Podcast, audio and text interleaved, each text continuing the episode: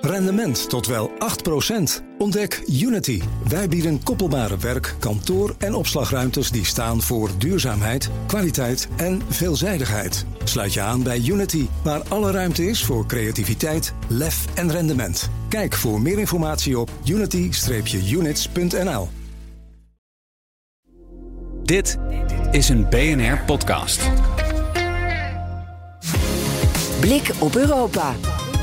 In de studio is ook uh, Geert-Jan Haan, onze Europa-verslaggever. Geert-Jan, denk jij dat er dit jaar grote veranderingen aan het front optreden? Nou, als je kijkt naar uh, echt letterlijk naar de frontlinies, uh, en het is natuurlijk een gigantische ja, lijn, wat is het, 1300 kilometer wordt erover gesproken, waar, waar het landjepik van de Russen plaatsvindt dan denk ik dat een, een grote doorbraak lastig wordt en niet in de lijn der verwachting ligt. Ik denk dat er veel eerder wordt gekeken naar of de Krim kan worden bestookt. En of er dus weer contouren kunnen worden uh, ja, geschapen, geschetst voor een, een succesvoller offensief in 2025. Als die oorlog zo lang uh, duurt. En als Oekraïne dat zo lang kan volhouden, ook met westerse steun natuurlijk, die moet dan wel blijven komen. Ja, de verwachting is dat er pas eind dit jaar pariteit is, zoals dat heet, in middelen die Oekraïne heeft. Dus als je kijkt naar munitie, waar het veel over gaat, en dat we dat op dit moment niet hebben, nou met een beetje geluk, als het allemaal meezit, hebben we net zoveel als de Russen. Heeft Oekraïne net zoveel als de Russen? Hier, ik praat alweer als een westerse bondgenoot.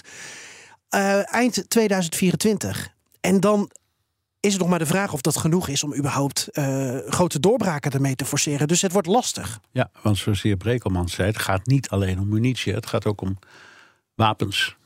Ja, en dan denk ik dat het wel een heel interessant jaar wordt, Bernard. Omdat als je kijkt naar uh, de mate van steun die aan Oekraïne wordt geleverd en alle discussies die we hebben gehad, dan denk ik dat er een, een, zeker een viertal thema's zijn waar we hele felle discussies binnen het westerse partnerschap over gaan krijgen. En ik, ik weet niet hoe meneer Brekelmans dit ziet, maar ik probeer ze één voor één even uit te leggen. Ten eerste krijgen we nu een discussie over uh, bevroren Russische tegoeden. Mogen die uiteindelijk naar Oekraïne? Om de wederopbouw van Oekraïne daarmee grotendeels te financieren. En we hebben het over 300 miljard euro, geloof ik, omgerekend. Wat nu grotendeels in België op een, op een plank ligt, in een kluis. Ik weet niet hoe je 300 miljard euro voor je moet zien in een meestal, kluis. Meestal zeg je dat op een zijrekening, gewoon, hè, bankeer. En ja. uh, daar uh, gaat veel juridische discussie over komen. Maar het Witte Huis, Biden heeft aangegeven... Uh, ik zou daar wel voor zijn. Dus dan zou de wederopbouw van Oekraïne grotendeels met dat geld plaatsvinden. Een ander discussiepunt is volgens mij lange afstandswapens. Gaan uh, de Taurus en de ATACMS geleverd worden? Omdat als Oekraïne misschien niet aan het front veel terreinwinst kan realiseren, um, je dus wel bijvoorbeeld de Krim daarmee kan uh, bestoken. Maar dan kom je denk ik bij punt drie het risico dat je daarbij ook uh, aanvallen op Russisch grondgebied uitvoert. Waarvan Biden en Scholz tot nu toe een beetje laten doorschemeren. Dat hebben we liever niet. Ik denk dat hier een grote discussie binnen uh, westerse landen over gaat ontstaan. Zeker omdat de uh, president van Estland, een kleine speler, maar toch vandaag, toen Zelensky daar op bezoek was, heeft gezegd: Mijn zegen heb je. Je mag met onze wapens ook op Russisch grondgebied uh, bepaalde uh, punten gaan bestoken. Uh, denk aan een lanceerplatform voor drones, wat vanuit Koersk gebeurt.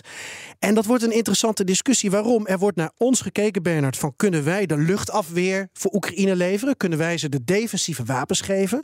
Nou, op dit punt wordt het lastig, want we hebben eigenlijk te weinig Patriot-systemen gegeven. Waarom mag je dan niet het probleem bij de bron aanpakken, zou je kunnen zeggen? Dus dan ga je over op offensieve wapens die je aan Oekraïne levert. En die dan daarmee de bron van het kwaad in Rusland ja. zouden kunnen uitschakelen. Als je afspreekt met de Oekraïners dat je dan de infrastructuur doet. Een kort vierde punt dat ik nog uh, wil aangeven om daarmee af te sluiten. Ik denk dat er weer een discussie komt over het luchtruim, Bernard. Een paar maanden geleden hadden we Frans Ozinga in deze uitzending. Ja. Die zei, close the skies, in ieder geval bijvoorbeeld voor West-Oekraïne of het Zwarte Zeegebied. Als je de luchtafweer niet op orde kan hebben, dan maar op die manier en dan maar met NAVO-patrouille. Ik denk dat die discussie ook weer op tafel komt. Ja, meneer Brekelmans, graag een reactie van de, op de punten van Geert-Jan Haan. Uh, u noemde al, al, wat, hè. er zit een gevaar in de mogelijkheid dat je misschien op Russisch grondgebied schiet. Maar nog een heleboel punten. Wat is, wat is uw reactie op dit verhaal? Nou, ik denk dat inderdaad, dit zijn belangrijke discussiepunten. Ik denk dat de eerste twee, dat die politiek gezien het meest haalbaar zijn. Dus het inzetten van die bevroren tegoeden. Uh, maar dan misschien niet het hele bedrag van die 300 miljard, maar bijvoorbeeld het rendement dat daarop wordt gemaakt, of een deel van het rendement. Je ziet eigenlijk dat daar wel die wens is vrij breed politiek. En er is ook wel politiek draagvlak voor in diverse landen, ook in Nederland. Alleen de vraag is meer de technische manier waarop. Uh, en dat dat ook stand houdt voor een, rechter. Want je bent wel uh, ben je bezig met eigendom te confisceren. Maar ik denk dat daar wel politiek draagvlak voor is.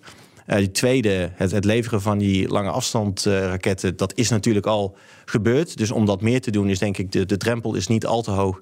Zeker als Oekraïne verder in het defensief zou worden gedrongen het komende half jaar of jaar. Um, ik denk als het gaat om um, in Rusland aanvallen, zou ik er voorstander van zijn om. Kijk, Oekraïne doet dit nu al hè, in zeer beperkte mate. Dat ze uh, brandstofdepots en dat soort uh, zaken, dat ze dat met drones aanvallen. Ik zou, vanwege de reden die we eerder bespraken, ik zou zoveel mogelijk willen wegblijven bij het direct inzetten van westerse wapens daarvoor. Omdat dan het, het risico op het, ja. het, het, het, narratief van Poetin in de hand werken en op escalatie te groot is. Uh, en het zelf gaan meevechten door een deel van het luchtruim, ja, dan raken we wel direct betrokken. En volgens mij, als wij voldoende wapens aan Oekraïne leveren, is dat niet per se nodig. Nee. Uh, want in feite ben je dan ook nog steeds ben je, je eigen wapensystemen voor Oekraïne aan het inzetten. Ja. Zou ik zeggen, reizen dan de grens over en laat Oekraïne doen. Ja, er is uh, in, in, ongetwijfeld in het formatieoverleg zal het woord Oekraïne ook wel vallen, mag ik aannemen. Casper Velkamp van NSC die was in deze uitzending.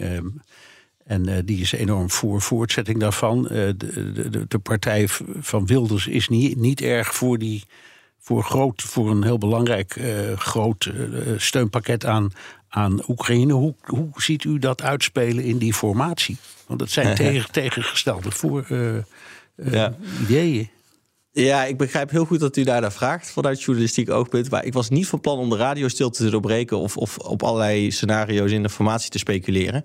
Kijk, wat, ons standpunt is, is volgens mij helder. Dat is volgens mij al twee jaar helder en, en nu nog steeds. Uh, dat wij vinden dat we de steun aan Oekraïne moeten voortzetten.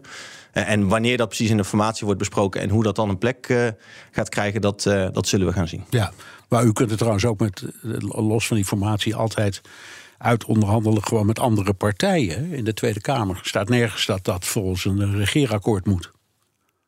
In theorie zijn er, er is breed draagvlak in de Kamer voor, dus in theorie kan dat.